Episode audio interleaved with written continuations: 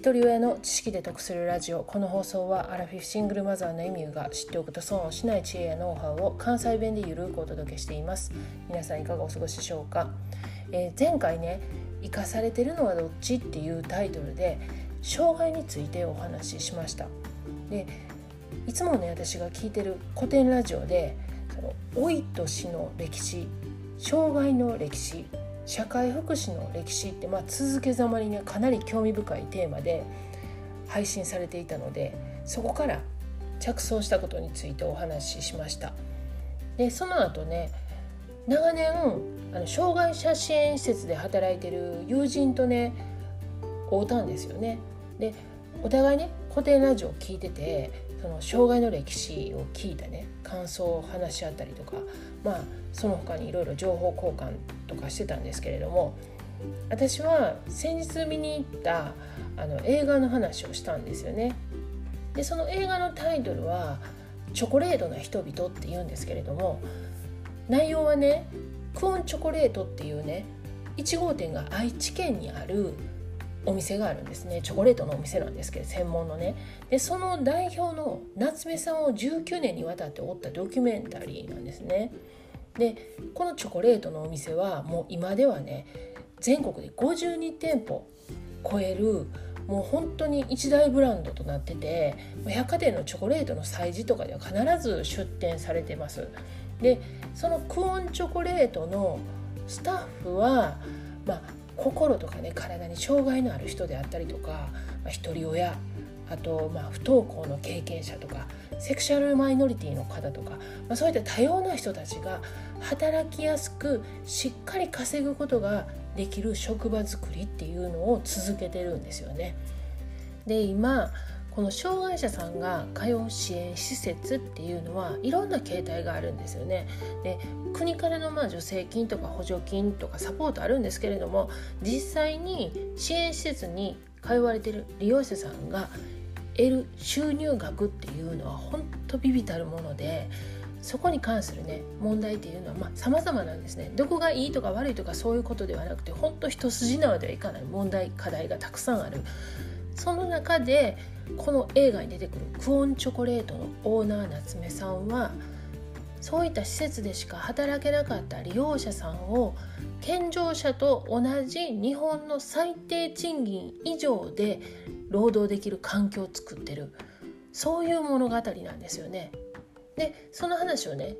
その友人に伝えてて、まあ、今少しずつやけどそういう会社出てきてるよねって言ってたんですね。で前回の私の配信でお互いがお互いを必要としてる支えてるつもりが支えられてるっていうその障害のあるなしにかかわらずその人間って何かしらの相互関係で成り立ってるよねっていう話から、まあ、友人がねその働いてる施設に通われてる利用者さんの話になったんですよね。でその利用者さんのお母さんはもう90超えてらっしゃるらしくってもう長年ずっともう何十年もその支援施設に通われてるんですね。もう通所なんで昼間朝から来て夕方帰るっていうで夜はお母さんが見られてる感じだったんですよね。でそのお母さんも90超えてらしてもうね背中がね腰がねくの字型に曲がってたそうです。それでもねずっとその利用者さんのサポートをお母さん一人でされてたみたいなんですよね。でそんなお母さんねその腰曲がってるような90過ぎた方だったそうなんですけれどももうすごくきっちりされてるみたいでねその利用者さんのこう着替えとかそういったのももう本当に毎日丁寧に、まあ、着替えさせてるのが伺えるしで、まあ、なんやったらちょっと同じ服なかったんちゃうかっていうぐらいもう洋服もねたくさん持ってたみたいなんですね。でこう1年通してねいろいろ行事ごととかあるんですよね。